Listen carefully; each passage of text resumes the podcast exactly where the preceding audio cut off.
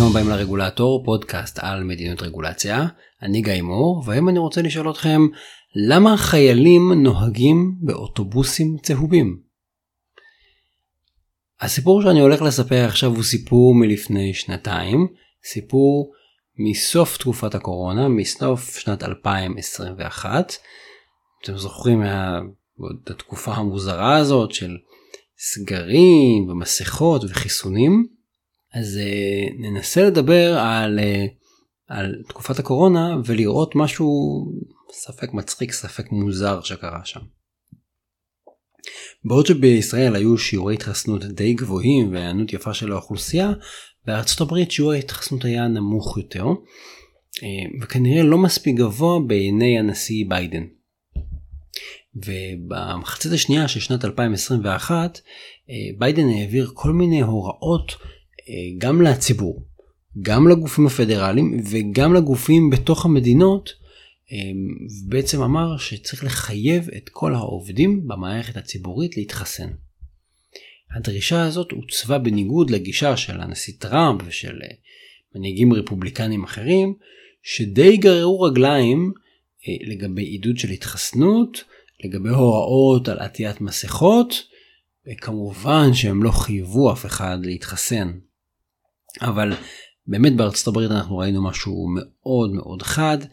הדמוקרטים היו בעד התחסנות, הרפובליקנים היו די נגד או אדישים לזה.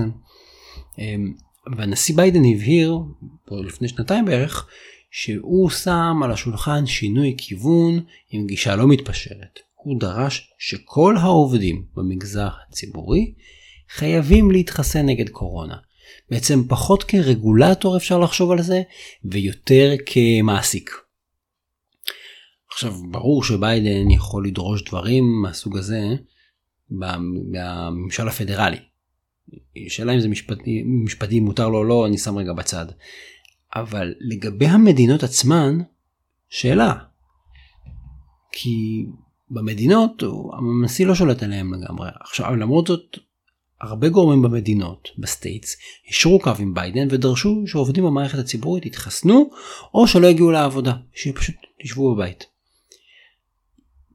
בתחילת ספטמבר 2021 ביידן נעץ את המסמר האחרון בארון הזה, הוא חתם על צו נשיאותי, זאת אומרת הוראה מחייבת באמת עם שיניים, שמחייבת את כל העובדים בממשל הפדרלי או להתחסן או שהם יפוטרו. ככה, חד, או שתתחסנו ותמשיכו לבוא לעבודה, או שלא ואתם מפוטרים. לביידן, למושלים המדינות ולראשי הערים יש סמכות לדרוש את זה, כל אחד בגזרתו. הקושי שם לא היה משפטי. הקושי גם לא היה במישור המקצועי-בריאותי של עולם התוכן. החיסון, החיסון נגד קורונה מציל חיים, הוא הרבה יותר בטוח מהסיכונים שכרוכים במחלה עצמה. האמת שגם עשיתי על זה פרק אז יכולים לקפוץ ולהאזין. אבל צריך להגיד שרגולציה לא יושבת רק על עולם תוכן מקצועי צר ועל משפטי. רגולציה יושבת על שלוש רגליים. על עולם תוכן, על הסמכות המשפטית ועל מדיניות ציבורית. הממשל האמריקאי בסוגיה הזו היה החלש ברגל של המדיניות הציבורית. הבעיה שהתעוררה היא שחלק ניכר מהעובדים במערכת הציבורית לא הזדהו עם המדיניות או לא השתכנעו בתועלת של החיסון והם בחרו לא להתחסן. בשום נקודה בזמן לא היו לנו נתונים זמינים על שיעור העובדים בסקטורים ספציפיים, אבל הדיווחים שהגיעו באופן כללי הצביעו על תמונה די מדאיגה. ושווה להגיד שהאתגר הזה הוא לא היה רק נחלתם של הרפובליקנים או סרבני התחסנות לא היו רק במדינות אדומות, ימניות. לא רק בדרום ארצות הברית למשל, זה לא היה אירוע. למשל ניקח את מדינת מסצ'וצ'ס, אה, מדינה אה, בצפון מזרח ארצות הברית, מדינה שהיא מאוד דמוקרטית, ליברלית, נקרא לזה שמאל פרוגרסיבי אמריקאי. אה, המדינה הזאת סבלה ממחסור בנהגי אוטובוס לבתי ספר. למה? כי נהגים רבים לא רצו להתחסן נגד הקורונה. עכשיו כל נהג כזה מסיע האוטובוס ומסיע עשרות ילדים בכל יום, ומספיק שיש לכם עשרות נהגים באזור מסוים שמסרבים להתחסן, התוצאה היא במכפלות שאלפי ילדים נשארים בבית ולא יכולים להגיע לבית הספר שלהם, או שההורים צריכים להסיע אותם פרטנית. נשמע לכם כמו עניין פעוט אולי, זוטות, לא למושל המדינה. מושל מדינת מסצ'וסטס מצא שהוא בבעיה אמיתית, הוא לא מסוגל לתפעל אופרטיבית את בתי הספר שלו. מה הוא עשה? הוא החליט לגייס את המשמר הלאומי של מסצ'וסטס, בעצם הכוח הצבאי של המדינה, למשימה לאומית. להסיע ילדים לבית הספר. כן. הוא גייס את, המש... את המשמר הלאומי לנהוג באוטובוסים של בתי הספר.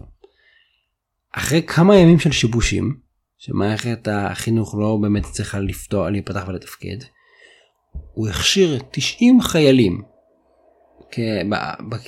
כנהגי אוטובוסים, וככה הוא הצליח לצמצם את המחסור בנהגים. זה לא חיסה על הכל, אבל 90 חיילים סגרו חלק משמעותי מה, מהפער הזה.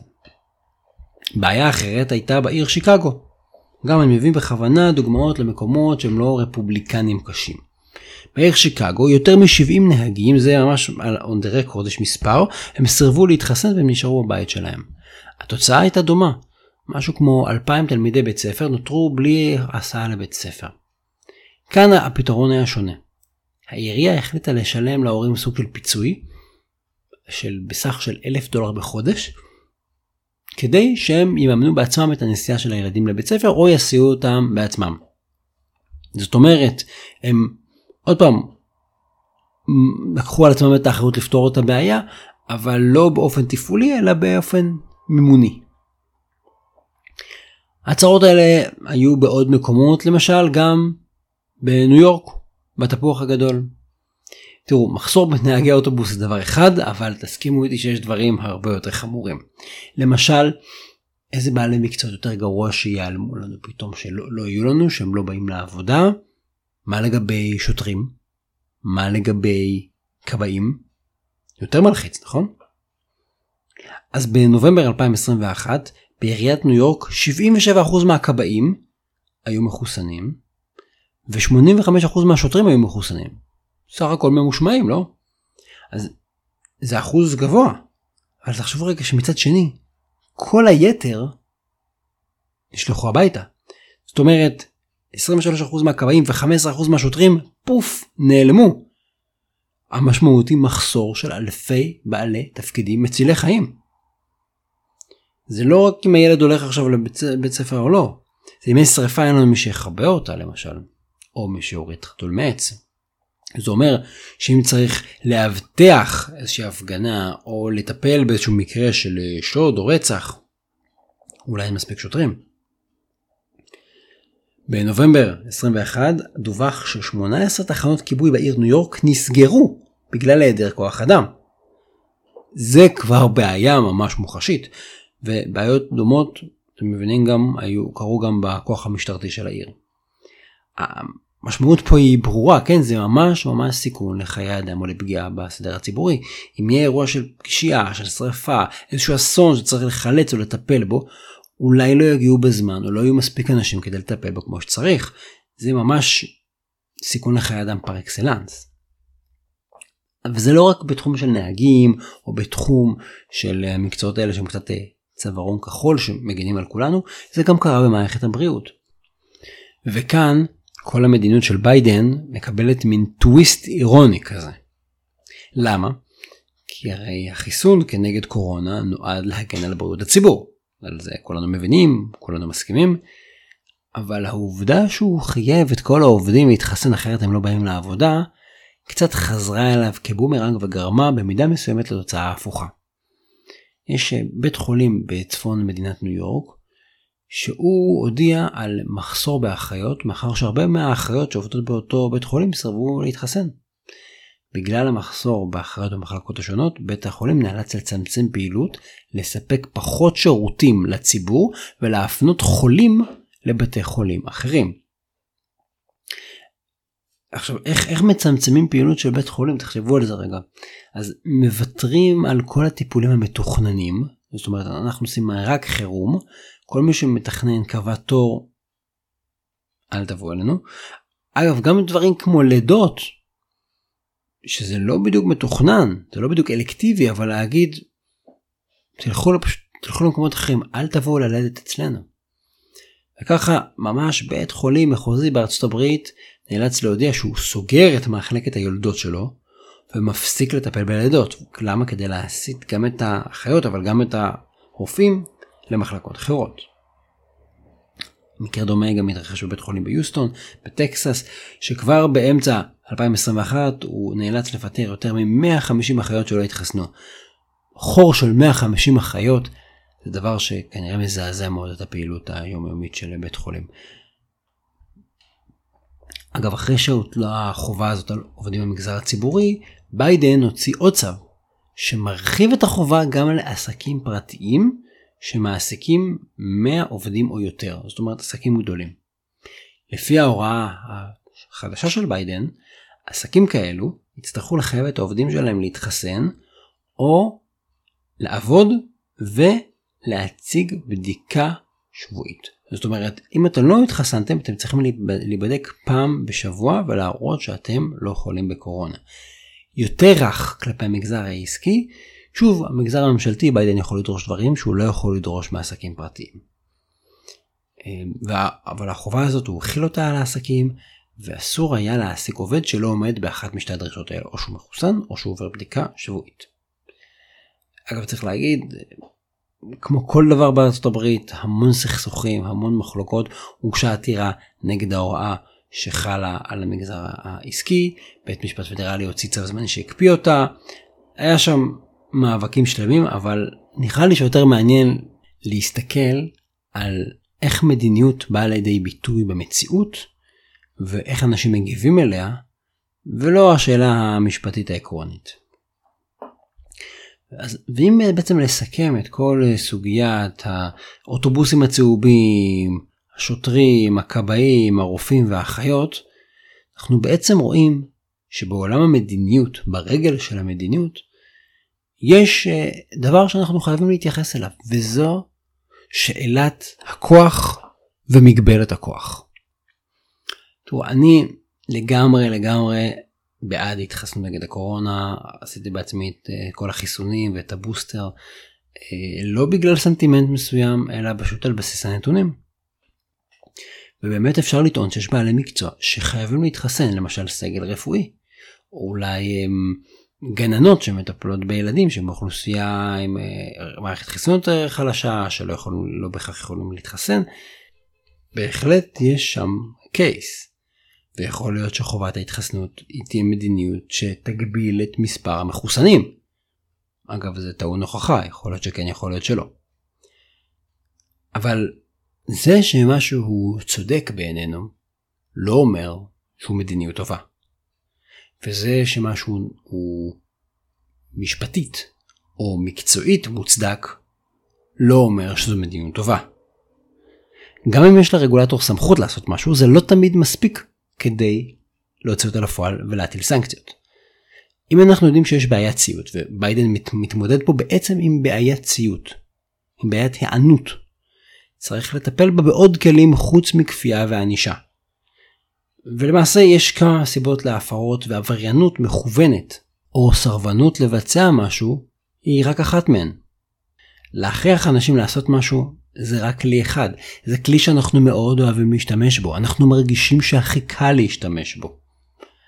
לא כזה קל, וכמו שאנחנו רואים מהניסיון של ביידן, זה לא לגמרי עובד. צריך לזכור שהציבור הרחב הוא לא עבריין, וגם אם הציבור הרחב מסרב לעשות משהו, אין לנו מספיק משאבי פיקוח ואכיפה כדי להתייחס לכל הציבור כאל עבריינים ולטפל בהם כמו עבריינים. ואם ננסה להתייחס לכולם כמו על עבריינים כמו מה שביידן עושה או שתתחסנו או שאתם הולכים הביתה אז לכאורה האיום פה שאני אהיה בבית הוא איום נורא נורא מפחיד אבל תראו איך זה חוזר כבומרנג אנשים אמרו אתה יודע מה אין בעיה אני אלך הביתה ואני לא אעבוד. ואז אולי אה, לא נכנס להם משכורת או הם צריכים לבדות ימי חופש אבל המערכת הציבורית שאותה ביידן מנהל בראשה הוא עומד פתאום היא מתחילה לגמגם ודברים מתחילים לו לעבוד בה. בדרך כלל רוב הציבור נשמע לרגולציה כי היא הגיונית, כי היא ברורה, בגלל שהוא נותן אמון במערכת הציבורית. ו- אבל, אבל אנחנו רואים שאם אתם רוצים רק להסתמך על אכיפה וענישה, זה לא עובד. אצל האמריקאים, אצל ביידן הייתה הסתמכות רבה מדי על האכיפה והענישה. ואז הוא הביא את האנשים למין שבר כזה, או שאתם איתי או שלא.